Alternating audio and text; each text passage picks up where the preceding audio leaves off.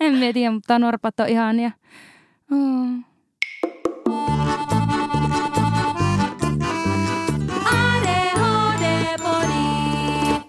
Minä Ringa. Ja mä oon Fredrika. Meidät löydät Instagramista at ADHD-podi.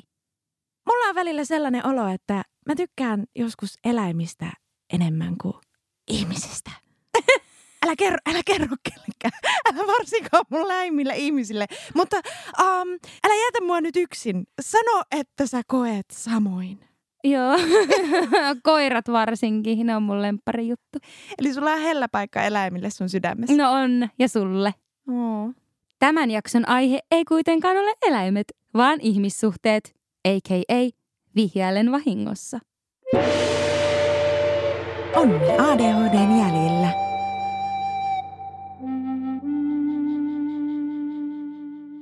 ADHDn piirteet, kuten alttius impulsiiviseen toimintaan ja tunnesäätelyn haasteet, vaikuttavat väistämättä myös ihmissuhteisiin. Tarkkaamattomuusoireiset voivat kokea vaikeaksi solmia ystävyys- tai parisuhteita ja viihtyvätkin usein yksinään. Yliaktiivisuus-impulsiivisuusoireiset taas ovat tyypillisesti sosiaalisesti vilkkaita, mutta ihmissuhteiden vaaliminen ei välttämättä onnistu.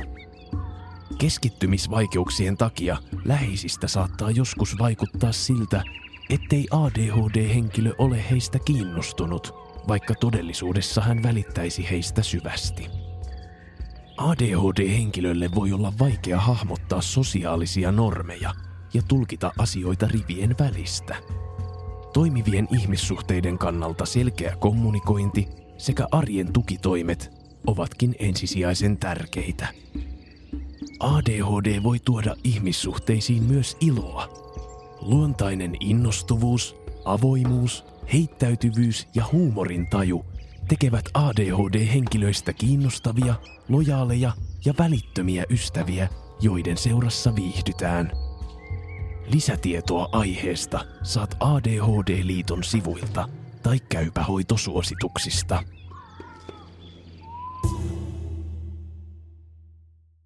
Fredu, kun sä oot tommonen avoin ja lämmin tyyppi, niin onko sinun helppo muodostaa ihmissuhteita? On kyllä, mä oon tosi nopea ystävystymään ja tutustumaan. Ja tykkäänkin oikeastaan on ihan erittäin mielelläni kyllä uusia ja tuntemattomia ihmisten kanssa tekemisissä. Aika hyvä. Miten sitten ne vanhat ja No. pitkät ystävyyssuhteet? Onko sulla paljon kavereita? No muutama sitkein mahdollinen on kyllä kaikki nämä vuodet jaksanut katsella tätä mun sekoilua ja onneksi mä en pääse vaikka mun perheenjäsenistä eroon, koska edes jotkut ihmissuhteet säilyy sitten läpi elämän. Perhesuhteet ja suku. Veri velvoittaa. Eikö oikeasti? Se on tosi erikoista, miten se menee, koska meillä ainakin osaa sanoa aika pahasti tai tehdä aika julmia juttuja ennen kuin sinut jotenkin niinkö teilataan siitä asiasta. Tiedätkö, kun toiset on luonnostaan aika mulkkuja tai muuten vaan vähän haastavampia tapauksia, mutta silti ne on rakkaita ja niitä pidetään aivan yhtä lailla osana perhettä. Niin kai se on niin minutkin pelastanut, että se mentaliteetti yleisesti vaan on tommonen. Oliko sille, että tämä neuroepätyypillisyyttä jossakin muodossa ja niitä piirteitä ilmenee myös sinun perheessä? No saattaa olla tai saattaa olla, että ei. Siksikö ne on niin suopeita? No niin, tämähän tavallaan myöskin opettaa semmoiseen kärsivällisyyteen ja anteeksiantavuuteen tiettyjen asioiden suhteen. No minä olen miettinyt aina, että onko se sitä lappilaisuutta vai onko se sitä ADHDtä. Mutta se on tosi mielenkiintoinen sillä että kyllä siellä on niinkö aikamoisia tiedätkö, riitoja saattanut olla. Mutta ei ole niinkö, koskaan se ei ole tuntunut pahalta. Se on just niinkö niin siisti juttu, että sitä saa sanoa aika älyttömiä asioita. Saa vapaasti ilmasta itseä, saa olla eri mieltä. Ja silti loppupeleissä kuitenkin kaikki on sillä lailla yhtä. No miten ystävyyssuhteessa, onko sulla samanlaista vapautta ilmasta ittees filterittömästi? Mulla kyllä on. Mä oon jotenkin pelannut nämä kortit hyvin sillä lailla, että oon valinnut oikeat ystävät, tarpeeksi tyhmät, jotka ei tajua sitä, että ne sais parempiakin. Ei oikeasti rakkautta kaikille minun ystäville. Äläkää ottako tuota tosissaan. Mie tarkoittanut sitä, vaikka me sanoinkin sen tälle, että kuka tahansa maailmassa voi kuulla sen. Mä voin uskoa kyllä, että sä oot semmoinen kantava voima monissa sun ystävyyssuhteissa ja ystäväpiireissä, koska sulla on energiaa ja sulla on sitä innostuneisuutta. Paljon antaa hyvinkin välittömästi ja ilman, että se, se jotenkin kuluttaa myöskään sua. Niin sun semmoinen läsnäolevuus ja heittäytyvyys on varmasti semmoisia piirteitä, mitkä tekeekin susta myös sellaisen ystävän, jonka kanssa on kiva olla. Minä olen lukenut joskus semmoisesta jutusta, että ihminen on keskiarvo viidestä tyypistä, kenen kanssa se viettää eniten aikaa. Eli jos joku pitää minua jollakin tavalla hyvänä tyyppinä, niin se johtuu kyllä ihan kaikesta muusta kuin minun perusolemuksesta. Siitä menee kaikki kunnia niille tyypeille, kenen kanssa minä vietän eniten aikaa. Ja se on kyllä oikeasti itsellä semmoinen perustavanlaatuinen juttu, miten mie ympäristöä koitankin kasata. Että mie on sellaisten ihmisten kanssa, jotka on minua parempia ihmisiä, joita mie pystyn katsoa ylöspäin, jotka inspiroi, jotka on älykkäitä ja joilta mie niinkö saan. Ja mie samalla toivon totta kai, että mie pystyn antaa niille jotakin siinä. Ja se on minusta semmoinen aika suuri avain ihmissuhteissa. Miten tota, mä oon huomannut sellaisen ilmiön mun ystävyyssuhteissa, että monesti sellaiset ystävyyssuhteet, jotka on mulle helppoja ja tullaan hyvin juttuun, niin isolla todennäköisyydellä niillä ihmisillä on myöskin neuroepätyypillisyyttä. Miten sulla, ootko huomannut tällaista ilmiötä? Kyllä me sanoisin, että aika monella on piirteitä, mutta sitten toisaalta me huomaan myös sellaista vastakkaisuushakuisuutta, että hakee jonkunnäköistä tasapainoa. Että monet ystävät, ketä mulla on niin lähimpiä, niin ne saattaa olla hyvinkin rauhallisia, määrätietoisia ja kaikilla tavoilla niitä hyviä asioita, joita minä itse en koe olevani. Mutta kyllä varmaan niin sitten on myös niitä toisenlaisia. Esimerkiksi sinä, rakas Fredu, niin kyllä niitäkin jotenkin sinne pulkkaan mahtuu, että samassa kelkassa ja pulkassa vuodesta toiseen.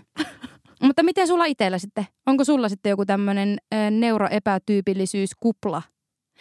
Ei ehkä ihan täys kupla, ei täysin tiivis, mutta on siis selvää, selvää kyllä, että mun lähellä on ihmisiä, joilla on neuroepätyypillisiä piirteitä.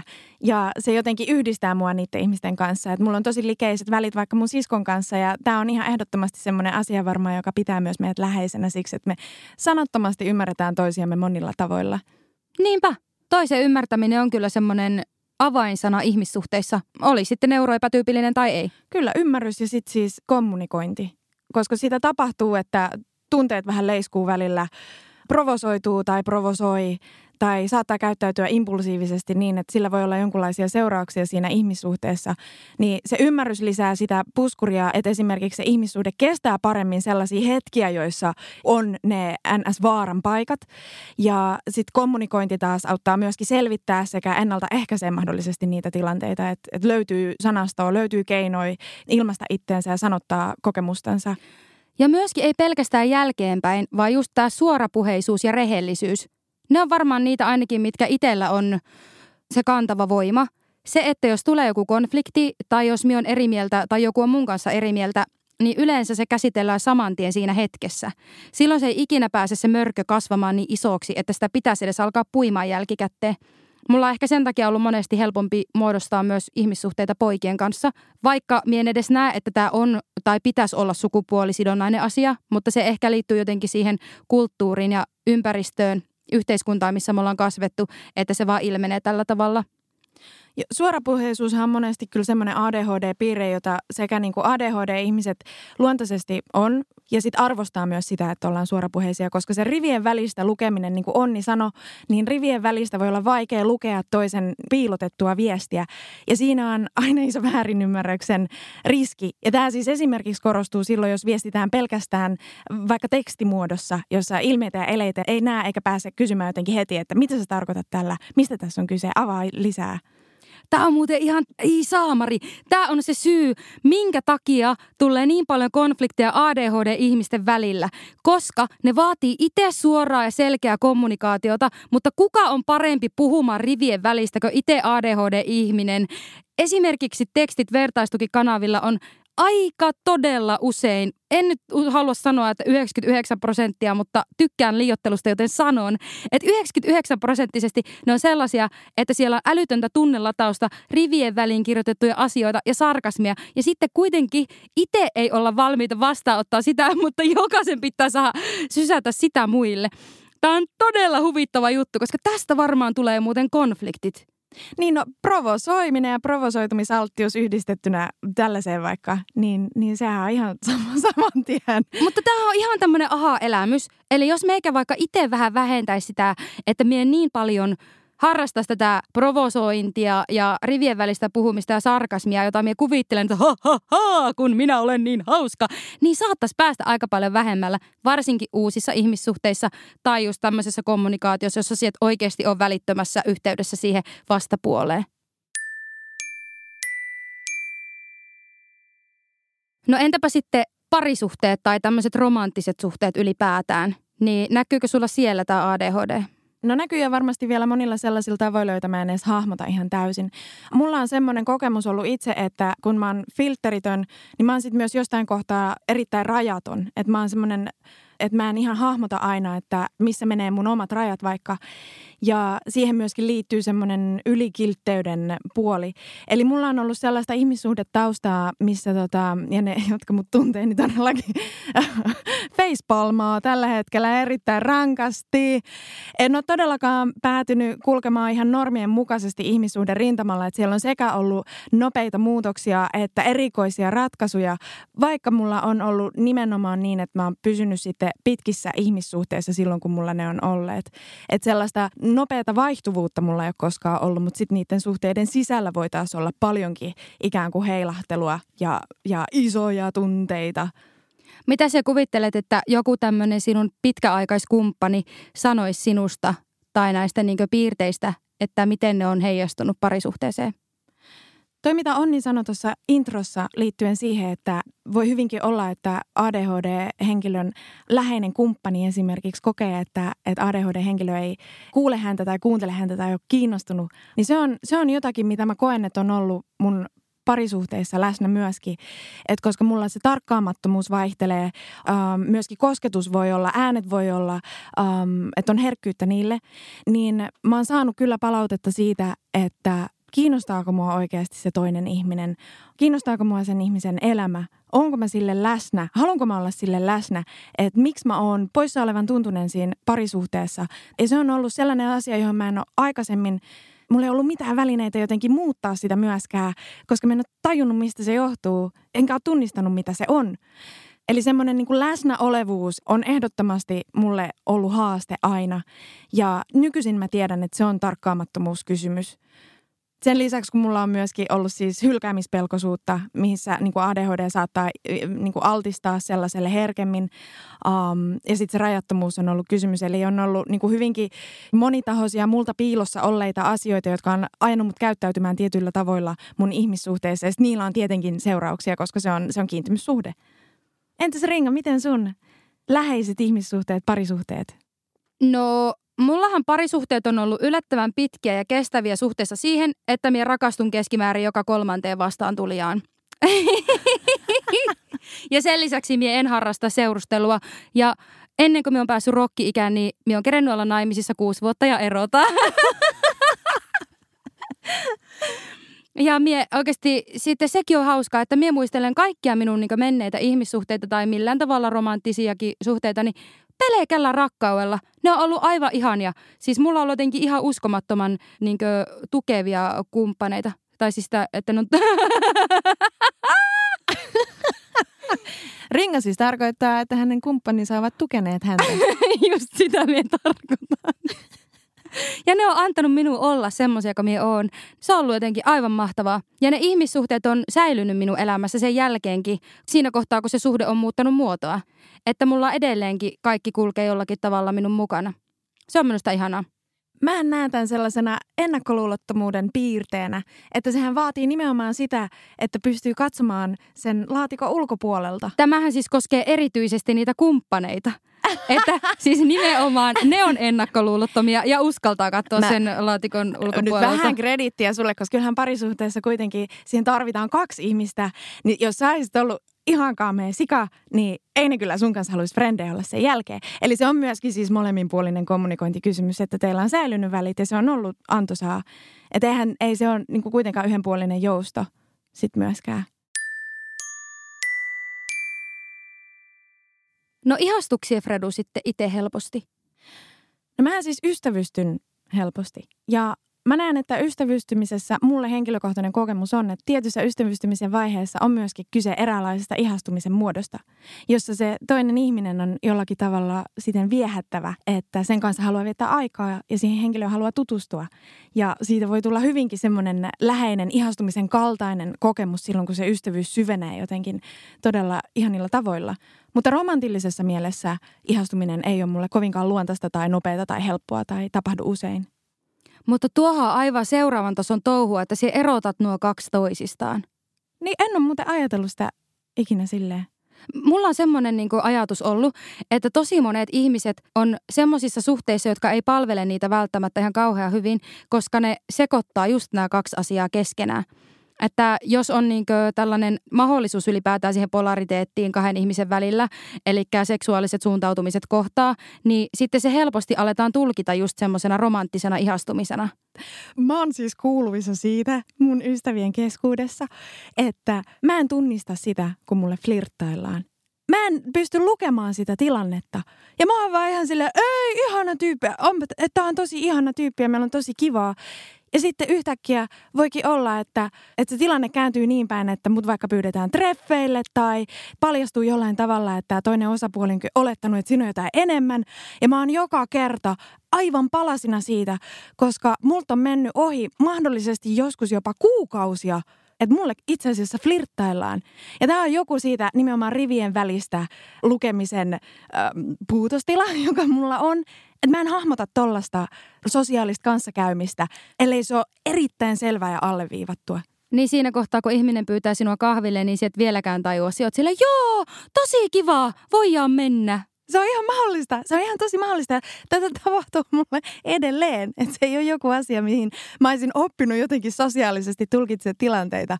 Ja se on siis ihan tosissaan läppä mun ystäväpiirissä. Että mä aivan sinisin silmin räpsyttelin, että ai joo, olipa kiva tyyppi. Ja joku kaivaa kyynärpäätä mun kylkeen, että oot se ihan idiootti, että hän on niinku kiinnostunut sinusta. Ja sä, sä et niinku tajua sitä. Eli tässä voisi melkein niinku pistää Instagramiin semmoisen kyselyn, että kuinka moni teistä kuulijoista on seurustellut Fredun kanssa ilman, että Fredu tietää asiasta itse. koska hommat on saattanut eskaloitua. Et joku siinä mun sellaisessa avoimuudessa ja filterittömyydessä ja miten niin kuin, mä niin kuin tiedän, että mussa on olemassa sellainen puoli, joka tulee hyvin lähelle ja hyvin intiimisti. Ja mä en tarkoita intimiteetillä romantillista tai erottista intimiteettiä, vaan siis ihan jo emotionaalisesti. Mun on mahdollista päästä hyvin lähelle ihmistä ja päästää toinen hyvin lähelle mua. Ja joskus käy siis niin, että nämä asiat sekoittuu ilman, että mä edes huomaan, että mä en viesti sitä tarkoituksella, että tämä on nyt minun ehdotukseni siitä, että avataanko sänkyä ja mennään lakanoiden väliin. Et mä en, mä en niin tajua tätä keskustelua välttämättä. Tämä on varmaan myös yksi syy, miksi mulla ei ole hirveästi esimerkiksi vaihtuvia parisuhteita. Et mulla on enemmänkin sit sitä vaihtuvuutta on mun ystävyyssuhteissa. Jännä juttu, kun tuo Fredu tuossa niin just räjäytti oman tajuntansa. Taju sitä vasta nyt sitten, koska mulla on sitten mun ystävyyssuhteessa on tapahtunut vaikka nopeita suhderikkoja tai katkeamisia tai etääntymisiä tai semmoisia selvittämättömiä asioita, mitä mä oon ehkä aikaisemmin ajatellut, että ne liittyisi jotenkin enemmän romantillisiin suhteisiin. Mutta tämä itse asiassa selventää mullekin sitä, että, että se nimenomaan tapahtuukin mulla ehkä ystävyyssuhteissa. Ja sitten kun sä sanoit, että sä tunnistaako sulle flirttaillaan, niin hauskasti tässä rivien välistä luin, että sie itse flirttailet silti hulluna muille, jonka takia tämmöinen kommunikaatio pitemmällä aikavälillä on ylipäätään mahdollista. Että se jatkuu tämmöinen illuusio sitä molemminpuolisesta kiinnostuksesta. Kyllä, ja koska mä en niin kuin itse tunnista sitä, mitä mä teen tai oon flirttailuksi. Eli se ei ole mulle tietoinen valinta, että nyt mä flirttailen tämän ihmisen kanssa. Vaan mä vaan koen, että mä oon oma itseni sellaisena kuin mä oon. Ja mä oon ehkä viehättynyt siitä ihmisestä nimenomaan, niin kuin mä sanoin, että mulle ystävystyminen on jonkun muotoista ihastumista. Että mä oon viehättynyt siitä ihmisestä. Mutta mä en tajua, että se sosiaalisesti on flirttailua. Tää on, tiedätkö, tää on ihan, tää on, oh, ah, ah, oh, ah. yeah, amen. Mie tunnistaa itteni tuosta kanssa ihan täysin. Mie näen ihmisissä ihan niin satasella niiden potentiaalin, sillä että ne ei itsekään tajua, kuinka siistejä tyyppejä ne on. Siis me on niin silleen, että ei vähän tämä maailma on täynnä siistejä tyyppejä. Ja sitten me jotenkin mehustelen sitä ja mie haluan vaan hengailla niiden kanssa. Sitten me haluan kertoa koko maailmalle, että täällä on niin kuin, siis, me, no, no sait kiinni. Ja Ja sitten, sitten se, tota, mulla on joskus kumppanit sanonut, mutta sitten myös niin kaverit on sanonut myös siitä, että minä on ihan älyttömän flirtti. Mien kanssa tajua sitä ollenkaan. Toki sillä joskus voi vaikka pelata silleen vähäisen tietoisesti, mutta ei kuitenkaan kauhia usein. Ja sitten minä vielä kuulen paljon sitä, että mm, on kiva toi sun kissahiirileikki, että kun siellä välillä annat vähän ymmärtää, oh. että sä oot kiinnostunut, sit siellä vielä takaisinpäin. Niin sitten minä oon aina ihan silleen, ai mikä? Mikä leikki? niin. se, Siis mun mielestä kuuminta ikinä on, on se, että mulle sanotaan ihan suoraan, että hei mä oon kiinnostunut susta, haluaisitko tutustua paremmin? Ja on silleen, oo, että nyt mä tiedän, mistä tässä on kyse. Kun ei tarvi arvailla sitä. Ja sitten yksi juttu, mie kadun nyt tätä jo syvästi ennen kuin mies aloitan tämän jutun, mutta kun mie nyt aloitin ja päätin lähteä tähän, niin lähetään sitten, että nyt tulee kiusallisia hetkiä, kun mie näen näitä kuulijoita kasvotusten. Mutta mulla on kuulemma tosi paha tapa katsoa ihmistä sillä lailla aika paljon huuliin, kun se puhuu mulle tai miesille. Ja se tulkitaan hyvinkin seksuaalisena vihjailuna. Minusta tuntuu, että Fredu just koki tällaisen henkisen romahtamisen, koska se saattoi samaistua myös tähän lauseeseen. Tiedätkö, semmoinen kolmio, mikä menee, kun mm-hmm. monesti piirretään, että miten lapsen tai vauvan silmät niin liikkuu vanhempien kasvoilla, niin se on vähän joku samankaltainen mulla silleen, että katon niitä huulia. Me täällä demonstroin nyt Fredulle. Katsotaan, että huomaisiko se, kun vähän yritän flirttailla. Tuo kulmakarvojen nosto oli hyvä siitä. Mä tiesin heti, että mistä on kyse. Nyt on selvää.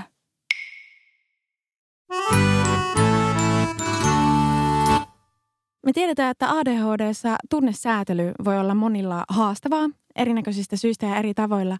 Niin miten tunnesäätely ihmissuhteissa, minkälaisia kokemuksia sulla tästä on? Tätä pitäisi varmaan kysyä mun siskolta.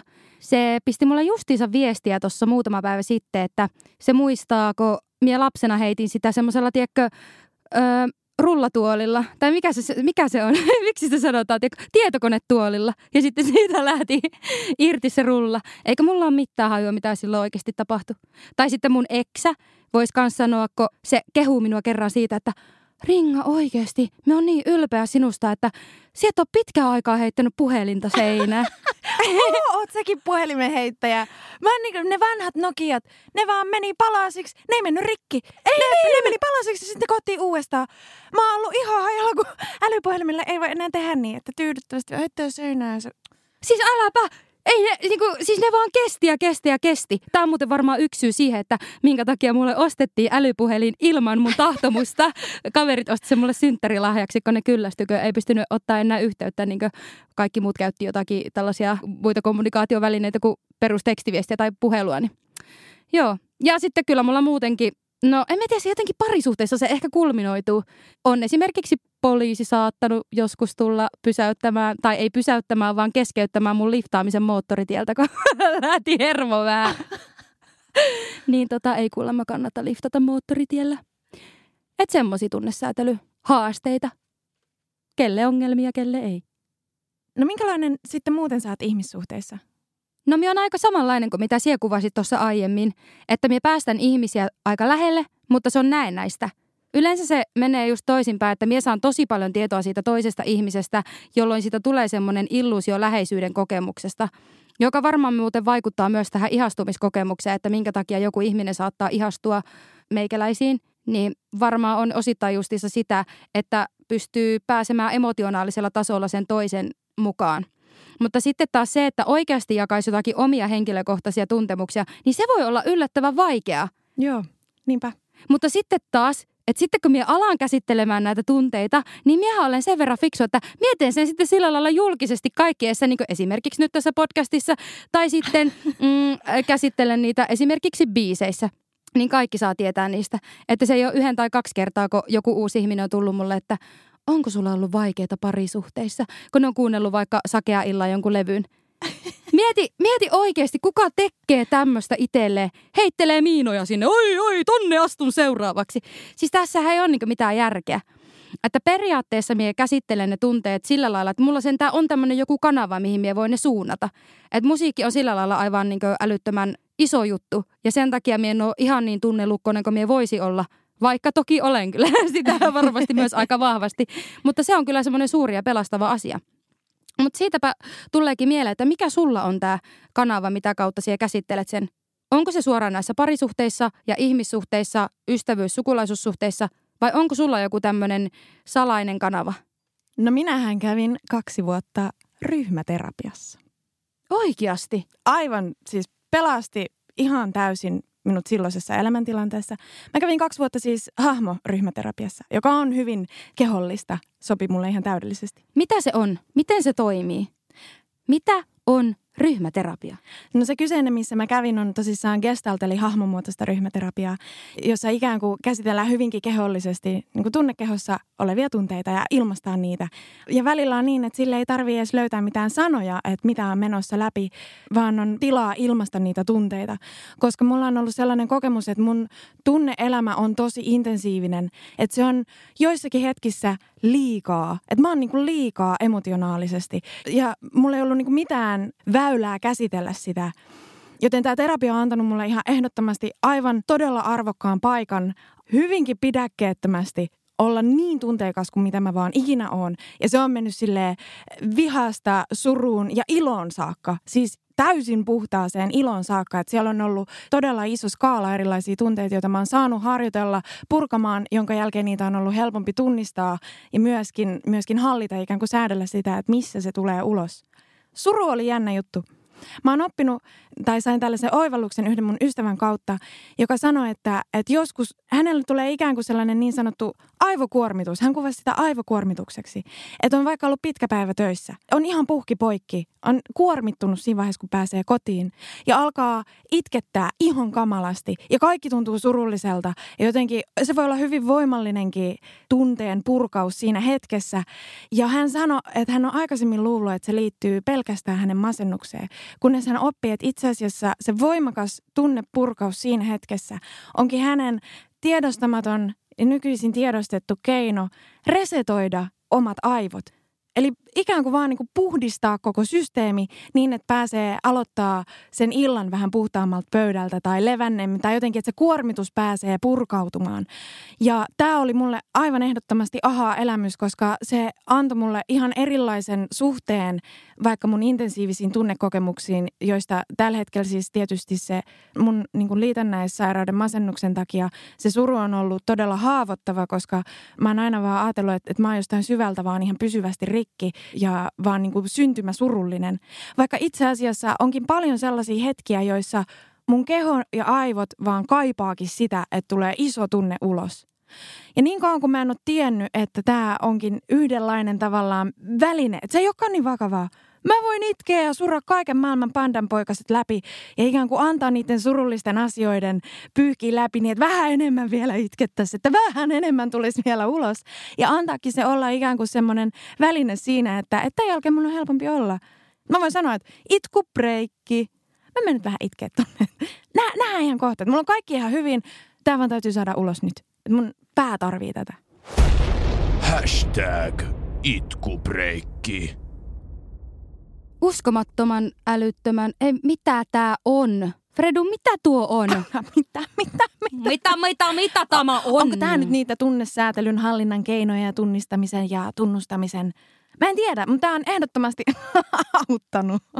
Siis kun minä olen oikeasti itse kriiseillyt taas sen kanssa, koska äh, mulla ei ole tällaisia niin perusaddiktioita tai ne ei näy samalla tavalla kuin tosi moni selkeä addiktio, just joku vaikka huumeet tai alkoholi tai mikä tahansa tämmöinen.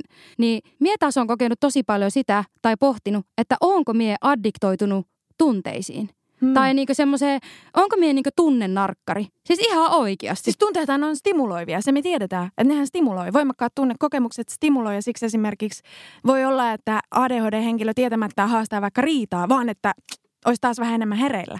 Joo, en sitä, en kyllä koskaan ole tehnyt, mutta... Mutta siis oikeasti sen takia minä varmaan kerään minun ympärille niitä tasaisempia ihmisiä. Ja samaan aikaisesti tämä on tosi ristiriitainen tunne, koska minä aina niin mietin, että – mitä jos minun elämä olisi kans koko ajan tuommoista kädenlämmintä 7 plussaa tai 8 miinusta? siis, siis sille, sehän on tavallaan se, mihin sitä pyrkii. Että koko ajan ne asiat, minkä kanssa itse kriiseilee, on ne ääripäätuntemukset. Mutta sitten samalla, osaako kuvitella kädenlämpöistä ringaa? Siis sille, tää on niin jotenkin ihan älytön ristiriita. Mie kamppailen koko ajan sen kanssa, mihin siekin vähän viittasit, että, että me on koko ajan liikaa, mutta sitten samalla mie koen riittämättömyyden tunnetta. Niin öö, sen takia sitä varmaan hakkee sitten semmoista jotakin turvaa ja tasaisuutta sitten niistä ihmissuhteista. Ja se tasapainottaa sitä omaa tunnenarkomaanin elämää. Ja sitten kuitenkin taas, kun ne muut ihmiset on tasaisempia, niin ne ruokkii samalla sitä läheisriippuvuutta. Ehkä toivottavasti terveellisellä tavalla kuitenkin. Koska nyt kun me on saanut muodostettuja semmoisia ystävyys- ja ihmissuhteita ja perhesuhteita, jotka on jollakin tavalla tasaisehkoja, niin sitä kautta se vapauttaa myös tosi paljon energiaa kaikkeen muuhun tekemiseen, eikä koko ajan tarvi olla sillä lailla skitsoilemassa ja sekoilemassa niiden tunteiden kanssa. Kun tässä kuitenkin keskitytään aika paljon siihen haasteelliseen puoleen meidän tunneelämässä, niin miten se sitten koettaa sen, että onko sulla jotakin annettavaa semmoisille tasaisemmille ihmisille? No kyllä se semmoinen kupliva ja lähes ylitsevuotava ilo Samalla kun mulla on myös niitä ääripää muita tunteita, jotka voi olla ylitsevuotavan tuntuisia, niin myöskin silloin, kun on hyvällä tuulella ja on iloinen, niin se on niin kuin hirmu ihanilla tavalla valtava kokemus. Ja sen jakaminen yhdessä muiden kanssa, niin se on ihan valtava antoisaa. Ainakin mä toivoisin, että siitä voisi olla iloa myös sellaisille ihmisille, jotka on vähän tasaisempia, että siihen pääsee hetkeksi elämään hetkessä sen tunteen parissa yhdessä ja mitä se tuokaan tullessaan. Kyllä minä olen kanssa saanut tuota samaa palautetta, että se antaa jonkunlaista drivea siihen toisen ihmisen elämään ja semmoista tietynlaista innokkuutta ja kuulemma ei ole koskaan tylsää. Et varmaan ne on sitten niitä, mitä itsellä on antaa. Joo. Mulla on myös siis sellainen kokemus, että koska on itse niin suurien tunteiden ihminen, että mulla on myös kykyä ja pystyvyyttä vastaanottaa toisten ihmisten intensiivistä tunneelämää. Eli jos joku toinen kokee väkevästi jotakin siinä hetkessä, niin pystyy olemaan läsnä sille ja antamaan sille tunteelle tilaa hädättömästi. Niin sellainen on ehdottomasti ollut yksi tämän intensiivisen tunneelämän äh, mukava tuontilahja, että on myöskin erilainen läsnäolon kyky toisille ihmisille niiden tunteissa. Me ollaan sun kanssa kummakin varmaan semmoisia aika sosiaalisia ihmisiä kuitenkin. Niin sitten taas pitää muistaa, että on olemassa myös ADHD-henkilöitä, kenellä se on aivan toisinpäin kuin meillä. Että on olemassa näitä, kenellä on tosi vaikea oikeasti muodostaa niitä ihmissuhteita, jotka analysoi koko ajan kaikkea, mitä ne tekee ja miettii, miten olla parempi ja jotka rasittuu ja kuormittuu näistä sosiaalisista suhteista – se on ihan totta ja tosissaan kaikki ADHD-ihmiset ei ole sosiaalisesti aktiivisia eikä edes välttämättä halua olla. Se ei poista sitä sen kaipuuta ja tarvetta, että olisi läheisiä ihmissuhteita. Että toisille voi olla vaikea ystävystyä erinäköisistä syistä. Joo ja sitten monesti semmoiset, jotka on ekstrovertin oloisia ihmisiä, ei välttämättä ole täysin sitä – Minä olen esimerkiksi tullut siihen tulokseen, että vaikka minua varmaan pidetään tässäkin semmoisena oppikirjakuvana, että tässä on ekstrovertti, niin en muuten, no okei, minä olen ulospäin suuntautunut, mutta minä sanoisin itse, että minä olen sosiaalinen introvertti. Koska minä kyllä myös rasitun ihmiskontakteista, jos niitä on niin tietyn verran. Ja minä saatan oikeasti uupua siitä. Ja sitten se on myös illuusio, että kaikki ekstrovertit olisi koko ajan niin hirveän sosiaalisia. Et esimerkiksi minä ja jotkut mun ADHD-kaverit tekee sellaisia ammatteja ja on sellaisissa harrastuksissa, jotka on vaikka yksilölajeja jolloin ne on samassa tilassa kyllä muiden kanssa, mutta ne keskittyy täysin siihen omaan juttuun. Et esimerkiksi sirkus on yhteisönä sellainen, että kaikki on suur, yhtä suurta perhettä. Mutta sitten kun siellä harjoitussalissa ollaan, niin se voi olla hyvinkin sitä, että mie on kiinalaisella tolpalla näkemättä ketään, puhumatta kellekään, havaitsematta kenenkään muun olemassaoloa. Me on täysin fokusoitunut siihen, mitä mie teen. Me on näennäisesti sosiaalisessa ympäristössä, mutta me on tosi paljon niin lähinnä vaan itteni kanssa. Tästä tulee mieleen myös semmoinen hauska juttu, että mun äiti sanoi kerran, kun me katsottiin yhtä elokuvaa Erämaan armoilla. Me on nähnyt se aikaisemminkin ja sitten me oli, että ei vitsi, vähän siistiä. Meikä haluaa kans lähteä tolle yksi jonnekin ihan keskelle mettää, ettei tarvitse ketään nähdä ja näin poispäin. Sitten meidän äiti vaan nauroi ja oli sille, ha, mä ringaan sitä kymmentä minuuttia ilmaa, että se näkee toista ihmistä. Ja mie melkein suutui minun äitille, että nuin vähän kun sinä tunnet sinun omaa lapsi rakasta. Koska kyllä mie kestän ilman ihmisiä, mutta kun se on vaan niin erilaista.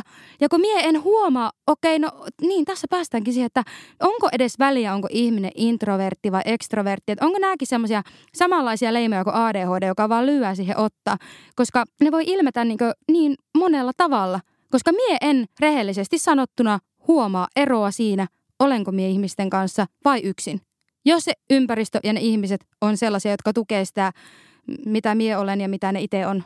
Ympäristössä kaikki saa olla vapaasti omia itseään. Minähän vietin viime kesänä neljä kuukautta mökillä yksin. Me muistan tämän ajan. Mie, Parasta aikaa. mie kyllä ihmettelin sitä. Ei minusta ehkä ihan tuohon olisi. No näin mä välillä ihmisiä. Niin. Ei, mutta mä siis samaistun tähän. Mä siis todellakin samaistun tähän. Ja se ei ole minusta mustavalkoinen ja yksioikoinen juttu. Että on sellaisia ADHD-henkilöitä, joilla tosissaan, vaikka ne viihtyisikin yksin, niin kysymys siitä, että, että on vaikea muodostaa ystävyyssuhteita, ei välttämättä ole siinä mielessä valittu, että se olisi esimerkiksi introvertti kysymys, vaan se voi hyvin olla, että nämä henkilöt koetaan siis rasittaviksi. Että heillä on vaikka niin korostunut yliaktiivis, impulsiivinen puoli, joka voi olla jossakin elämänvaiheessa jopa niin vielä hallitsematon, että toisille voi olla vaikea muodostaa ystävyyssuhteita jo vain sen takia. Mie itse esimerkiksi saatan osittain elää tosin semmoisessa illuusiomaailmassa, että kaikki ihmiset on ihania ja rakkaus, rakkaus, olen rakkauden lähettiläs ja oo, kaikki on niin ihanaa, koska mie koko ajan vaihan paikkaa ja en joudu olemaan ihan kauhean usein todella pitkiä aikoja samojen ihmisten kanssa. Ja sen takia on myös illuusio, että minun kanssa voisi viettää helposti aikaa. Koska totuus on se, Niinpä että tää. niin, koska Mä jot, samaistun. jotkut ihmiset on mukavia pieninä annoksina ja siinä Mm. ei ole mitään pahaa. Joo, joo. Siis tämä, niin kuin mä sanoin, mä oon nopea ystävystymään ja menemään hyvinkin syvälle ystävyyssuhteissa. Ja mulla on kehittynyt sellainen ongelma siitä, että on ihmisiä, jotka saa mut vaan NS parhaimmillani, sosiaalisimmillani, silloin kun mä oon viehättävimmilläni omasta mielestäni ja mulla on voimavaroja olla sosiaalinen ja ihana oma itseni. Ja todellisuus on se, että mä en jaksa ylläpitää sellaista myöskään pitkiä aikoja siinä mielessä, että ne omat semmoiset lataushetket on ihan, ihan ehdottoman tärkeitä. Mä en uskalla puhkasta sitä kuplaa kaikille mun tuttaville tai ystäville, että mä oon oikeasti ehkä tosi ankea ja tyly tyyppi tiettyinä aikoina, vaan koska mulla ei ole sosiaalisia voimavaroja. Minkälaisia ihmissuhteita siellä arvostat?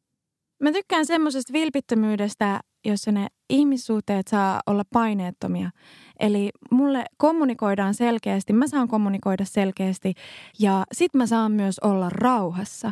Eli että se ihmissuhde ei kärsi siitä, että mä välillä vaikka katoan. Ja sit se ei kärsi siitä, että vietetään todella intensiivinen viikonloppu vaikka yhdessä. Eli että saa olla oma itsensä siinä, siinä suhteessa. Se on kyllä tosi ihanaa, kun voi sanoa toiselle, että sä oot nyt tosi ärsyttävä, mie en jaksa sinua, heippa. Kuuleeko usein näitä sanoja? No mä vähän jotenkin säästetään tällaiselta, koska mut myös tunnetaan aika herkkänä. En, mä saatan olla emotionaalisesti. Mulla tulee semmoinen hylkäämisen pelkosuus. Niin että et ihan näin suoriltaan, harvakseltaan, mutta mä myös arvostan sitä silloin, kun mulle sanotaan tosi suoraan siitä, että kiitti, nyt riitti, moikka. Joo. Kiitti. Nyt riitti. Moi. Joo. Ringa, minkälainen ystävä tai lähimmäinen sä itse haluaisit olla? luotettava ja kiva. Mutta kun minusta tämä ehkä jotenkin kulminoituu ylipäätään ihmisenä olemiseen, ei pelkästään ystävänä, koska mien halua lähteä rakentamaan minun identiteettiä sitä kautta, että mitä minä olen jollekin toiselle tai jossakin tietyssä roolissa, vaan se ehkä enemmän on just se, että minkälaista ihmistä minä itse arvostan ja sitten minä pyrin itse olemaan semmoinen parhaani mukaan. Ja aika usein se on semmoinen, mitä minä näen minun omissa ystävissä. Eli lojaali, luotettava, autenttinen, oikeudenmukainen, luova ja hauska. Semmoinen tyyppi, kenen kanssa on kiva olla. Enpä olisi sitä voinut paljon paremmin sanoa. Tähän on hyvä lopettaa tänään. Kiitos kuuntelijoille. Oh, oh, oh, drop the mic! Oli pakko.